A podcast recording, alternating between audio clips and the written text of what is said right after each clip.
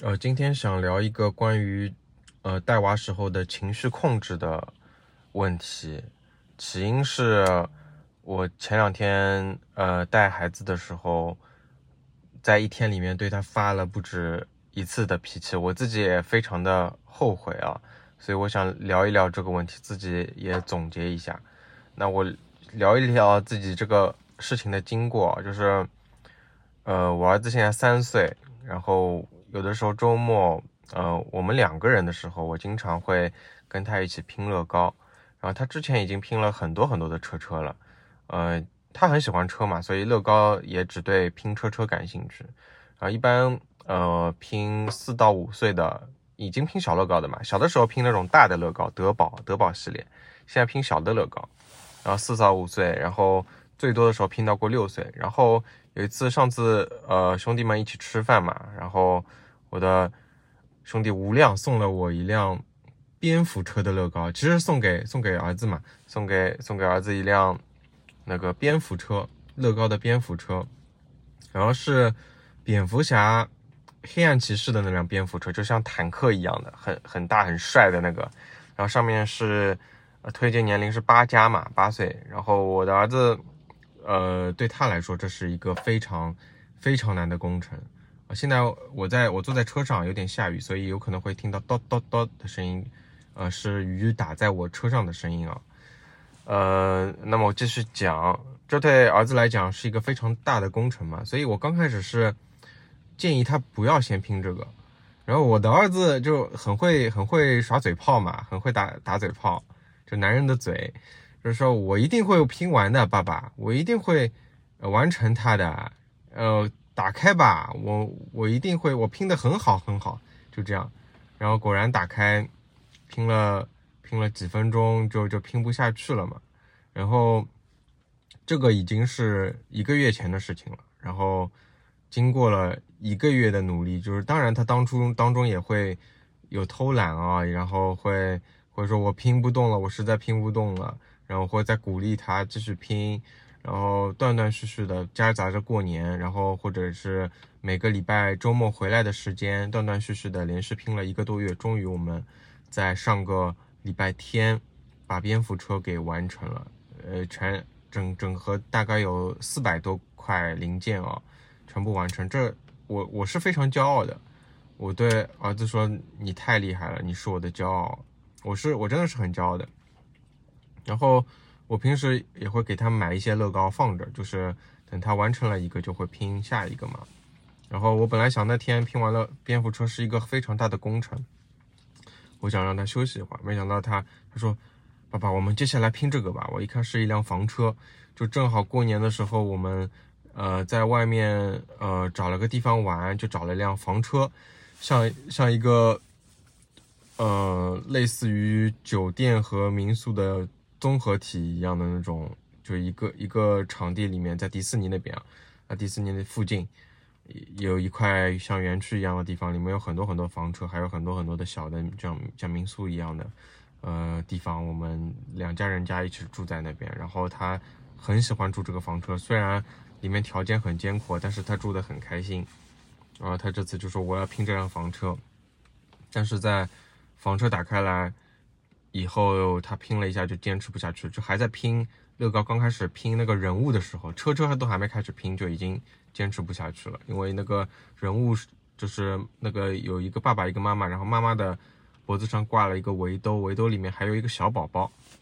因为这个围兜他第一次碰到，所以他不知道怎么拼，他有点坚持不下去了。然后这时候我的心理预期是，呃，你已经完成了八岁的蝙蝠车，而且基本上是。靠自己完成的啊！我我儿子拼乐高，就是我很比较比较自豪的一点，就是他可以自己看图纸拼。他就算拼了不对，我指一指图纸上面，他可以自己修正过来。有可能手不够巧，有可能拆开不太好拆，我会帮他拆开来。但是他自己可以继续把它拼好。当然是一些比较基础的东西啊。然后一些复杂的图，他可能会不是很好理解。就是像我都要看一会儿的那个图。他他我肯定我肯定不会对他要求那么高，但是一些基础的图很明显的这块拼在那块上面，他已经可以自己看图完成了。就我觉得看图能力还是一个非常重要的，呃，工作上面，不管将来从事什么工作，包括生活上面的一些呃出一些事情，我觉得一个基本的看图能力都是都是很重要的，对吧？因为就是图片是最直观的来表达呃一个一个一个物体是怎么组装起来的，或者说一个设备是怎么运作的，所以不管。呃，培养好看图能力，我觉得，呃，对他将来读书也好，工作也好，生活上也好，都是一个很重要的东西嘛。所以他看图，我一直是非常满意的。然后这个也是培养他一种感觉嘛，就是一个一个东西旋转在这张图纸上，呃，正过来它是怎么画的，反过来它是怎么画的，侧过来它是怎么画出来的。然后这些零件的空间结构在纸面上的呈呈现，都是一个，我觉得。培养感觉是一个非常重要的东西嘛，因为他现在还不能多看电子屏幕，所以乐高这样画在图纸上，然后也是一个比较信得过的品牌，我觉得对他来说是一个非常好的素材嘛，所以他看图是是可以的，然后这是一个前提啊，所以我这时候对他的心理预期就是你完成了八岁的蝙蝠车，那么你现在又回去拼五岁的这样一辆房车了，零件肯数量也不多的，可能就。可能就一两百个零件吧，那么这一次这辆房车你可以试着自己去完成。没想到他刚开始就就卡住了，而且，嗯，他又开始分心了。他一会儿就说：“爸爸，我真的有点累了。”然后其实我知道他一两块都没开始拼，然后一会儿就就玩玩这个车车，玩玩那个车车，然后然后说或者说爸爸你来拼吧，还是你来拼吧？就是我最。最容易引起我怒愤怒的就是他说你来拼吧，就是等于他把自己的事情交给我来做了嘛。这种时候其实你说我做也好，不做也好，我我做了的话，其实对他来说是一个，就是他的他的东西，然后交给了我的完成，就他自己没有能力完成，其实对他的信心来说也不是什么好的事情。你说我我不我不拼吧？他已经他已经弄不下去了，但是我肯定是不会拼的，因为我我我觉得你的事情，你的玩具，你你享受，你拼出来享你自己享受成果，这应该是你来完成的。你有事情可以求助于我，但是你不能全部推给我。你比如说这块，呃呃，它的力气太小，还摁不进去。比如说很很大面积的乐高，它力气小，摁不进去，它可以求助于我，但是它不能一百样都不管，全部推给我，直接说你来拼吧，这个这个是不对的，对吧？然后在当中，有有一个就是就拼那个妈妈的围兜嘛，因为那个围兜是硬的嘛，它本来就是挂在自己的脖子上，像一根项链一样挂在自己的脖子上。他看着图纸挂上去，就挂反了，就是那根那个围兜就冲上天去了，就就戴在头顶上了，这明显是不对的。但是他这时候可能是精神已经涣散了，或者说就是跟我耍耍宝，就是就是不想完成。就想就是跟我搞，然后这时候我我是真的生气了，我是态度很不好的，就是已经发脾气的那种态度。我说这样对吗？这样有什么用啊？你看图纸上是这样的吗？我就用一些比较比较重的语气对他说了这个话。啊，其实啊，回过头叫我自己叙述出来，我其实非常的啊，非常的窒息，非常的悔恨。但是，呃，但是我还是要说啊，因为。因为如果我自己说出来都有点悔恨的话，可当时对他一定来说是有一些冲击或者说伤害的。然后，然后后来我就生气到了极点，我说：“那我们不拼了好吗？”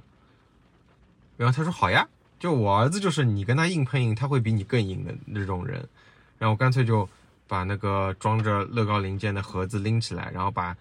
摆在外面所有没拼的乐高都收起来，全部全全部放回了房间里面去。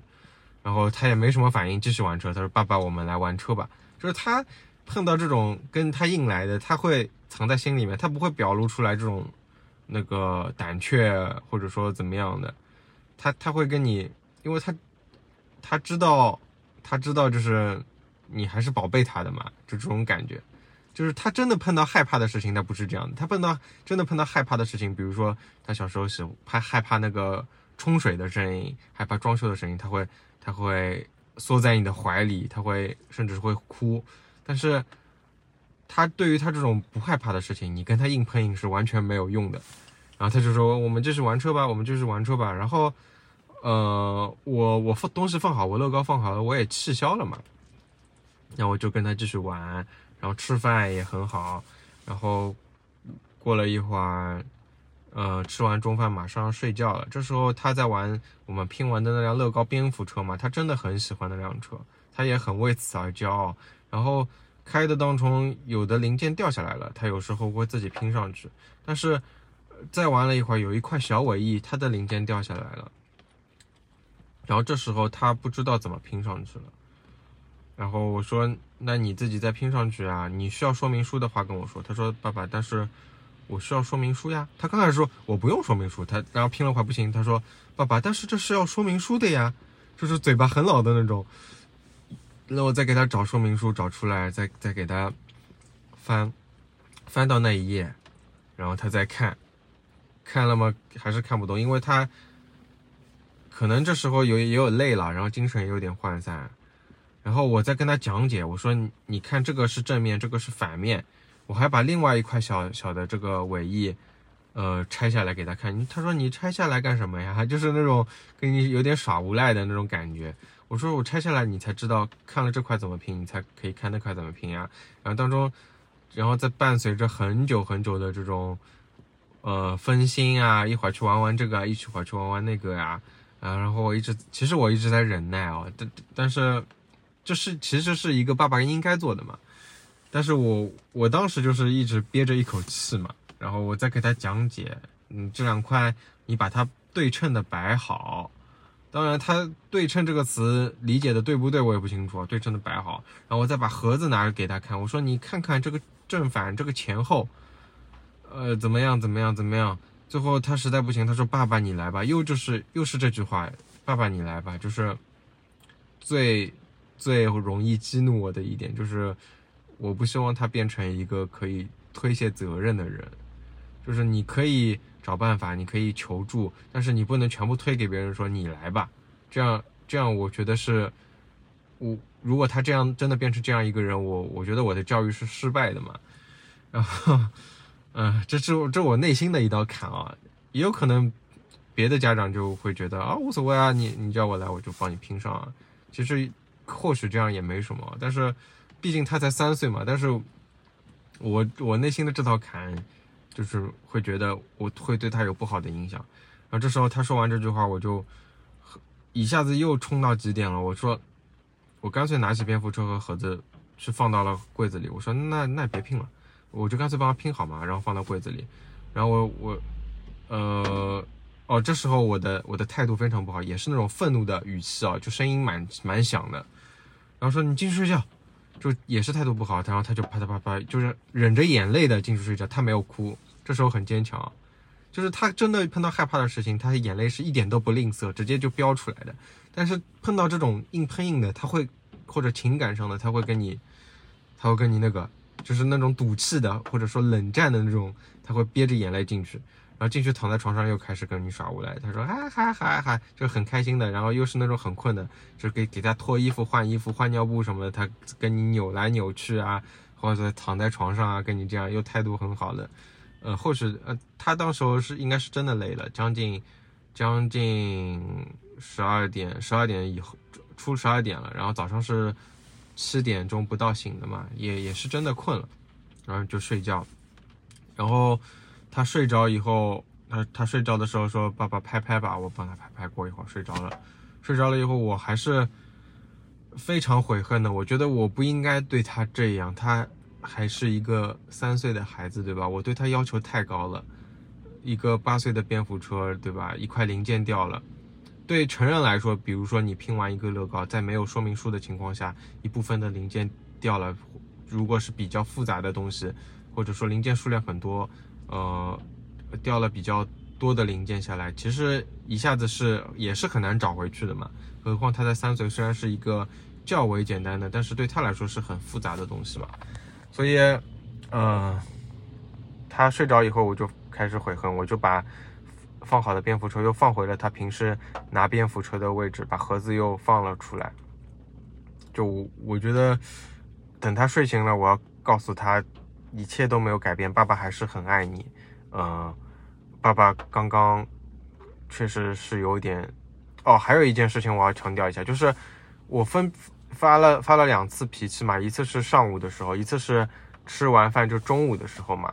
吃完饭就上午发完脾气以后，我再跟他玩了一会儿别的东西，玩了一会儿球，就是我们玩的很好的时候，我有一段时间我们坐在阳台上看外面的风景，然后他就他就趴在我腿上。啊，我们一起聊天。我说，爸爸要跟你道歉，前面爸爸对你生气了，然后因为你，呃，自己的事情，但是想推给我做，或者说精神不是很集中，呃，爸爸生气了，但是是爸爸对你的要求太高了，我把自己道歉的想法跟他说了，然后所以这次我最很悔恨的是，我明明上午刚刚犯过错，又道对他道歉了，然后。下，然后到了中午，没过一两个钟头，我又犯错了，这会不会就我我自己肯定是没有做好榜样嘛？就是一错再错这种感觉，会不会他让他对我更失望？哎，可能我的内心戏是多了一点啊，嗯，但是我我就是这么想的，就是没有起到一个很好的很好的那个榜样的作用嘛，或者让让他一个学习的学习的作用嘛。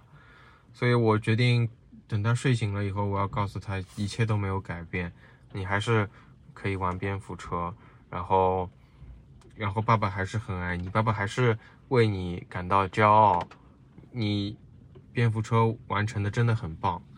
然后过了一会儿，他睡醒了，然后我在玩游戏嘛，在玩如龙八，他说爸爸这是什么呀？我说你想看吗？我给你穿好衣服，你可以看一会儿，然后给他穿好衣服。他在旁边看，真的很有意思。我在打游戏嘛，然后如龙那个春日一番在街上跑步，呃，很有意思，和路上的人聊天。然后我我跑在马路中间嘛，我为了不会遭遇敌人，我跑在马路中间。他说：“爸爸，你不能跑在马路中间。”我说：“哦，好好的好的，呃，很有意思，很有意思。”然后过了一会儿，我说：“你不能看那么久屏幕，我游戏关掉了，好不好？”他说：“好的。”然后我去。我说给你吃苹果片好不好？麦当劳的苹果片。他说好的，然后吃苹果片也吃得很开心。然后睡醒起来，他他明显是记得睡觉之前的事情了。他说：“爸爸，我们能不能去拿蝙蝠车玩呀？”我说：“好的呀。”然后他就跑出去玩。他说：“蝙蝠爸爸，蝙蝠车在哪里啊？”我指了一指他平时最常拿的地方。我说：“那就在这里呀。”其实是我偷偷的趁他睡觉的时候再摆出来的嘛。嗯。然后他就很自然的拿起来玩了，然后就是因为我以前看过一本书嘛，我具体是哪本书我忘记了，我里面写的是，呃，亲子关系，呃，破碎破裂是很正常的事情，但是关键是怎么样去修复亲子关系嘛，所以我觉得就是我自我安慰啊，虽然我犯了错，但是。我一定要积极的去修复，我不能让他的心里留下这样的裂痕，所以，嗯，所以，但是我也不不想再一次的跟他道歉，因为这样的话就会显得我这个人，呃，我就有种那种反复无常的感觉，所以我不想让他感觉到这样，或者说我对自己没有自信，这样他也会对我的没有自信，这样他会迷茫，所以我就。很很一如往常的跟他玩游戏，然后到了晚上要送他去外公外婆家了，因为平时我们上班的时候都是外公外婆带的嘛。然后这时候他跟我感情又恢复到很好，他说啊我不想去外公外婆家。然后到了外公外婆家以后，就是我们我们晚上吃完饭给他洗完澡要走的时候，他又有点想哭的感觉。然后这时候我跟他说，你像。你就像蝙蝠侠一样勇敢。蝙蝠侠被敌人打打在地上，浑身是血都不会都不会哭。然后他说：“为什么呢？” 他喜欢问为什么嘛。然后我说：“我是不是给你看过电影的片段嘛？蝙蝠侠被敌人打倒在地上都不会哭的。”他说：“爸爸，我像蝙蝠侠一样勇敢。”然后大概事情的经过就是这样，所以我想。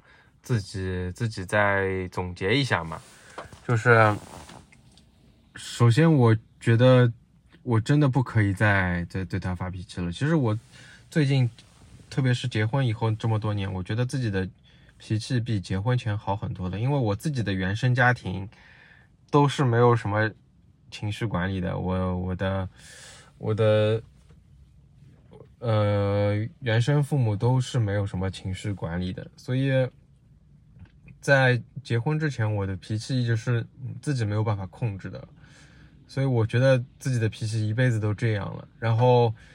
婚后以后，我的脾气确实好了很多，呃，所以大部分的情况下，我都是可以控制，或者说甚至是已经没有脾气了。然后这次，甚至说我的孩子这一个多月拼便扶车的时候，他有的时候说累了，有的时候怎么样，我都毫无脾气。但是因为完成了这样一个东西，就是我对他的预期抬高了以后，就一下子有点有点触动我。对他发脾气的时候，我其实是保持着理智的，我知道自己在干什么，但是我就是没有办法停下来，是那种用自己的情绪去伤害最亲近的人的那种，就以前我最恨、最恨的、最讨厌的那种很恶劣的做法，所以这次我真的很要好好反思自己，嗯，将来一定不能再犯这样的错误了，不管孩子。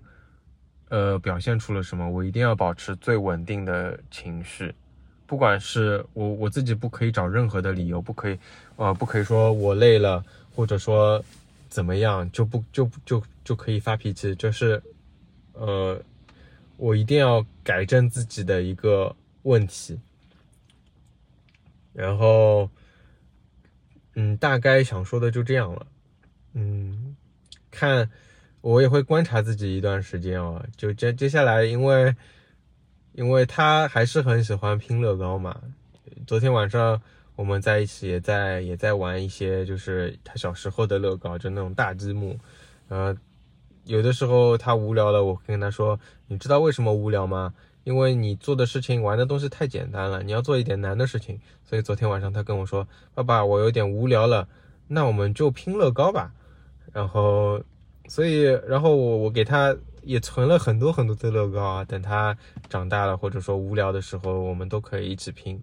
所以我也会给自己，嗯，观察一段时间，比如说观察个一两个月或者说半年，我我一定不可以再对他有这方面的情绪了，我一定要管理好自己的情绪，我不可以，呃，让他成为一个，呃，情绪波动那么大的人，他一定要。我希望他是一个将来是一个情绪非常稳定的人，就像就像他的妈妈，就像我的老婆一样，是一个情绪非常稳定的人。嗯，这就是我对他的要求，也是对我自己的要求。我一定要自己做到，我才可以这样去要求他。那么今天大概想聊的就这样了。总之也希望也希望他开开心心的。嗯，那么今天就这样。如果如果你听了这期节目，有你的想法，或者说你想说的事情，也欢迎你留言，我会非常开心的。那么今天就这样，感谢收听，再见。